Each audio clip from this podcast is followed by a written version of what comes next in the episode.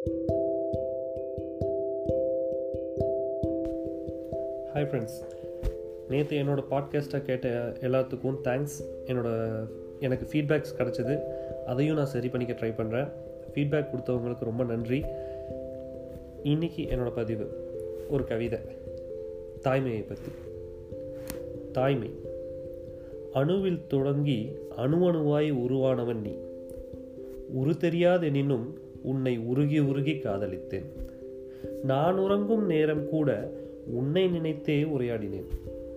பத்து மாதங்களும் உன் வளர்ச்சியை எண்ணியே மகிழ்ந்து கழித்தேன். உன்னாலே பெண்ணானேன் உனையின்றே தாயானேன். உன் இதழ் பட்டு என் குருதி பாலென வழிய அது உனை சேர்ந்து அருந்த என் தொப்புள் குடியை புதுப்பித்தது. இனி என் உயிர் உள்ளவரை உன்னை என் உயிர் என காப்பேன்.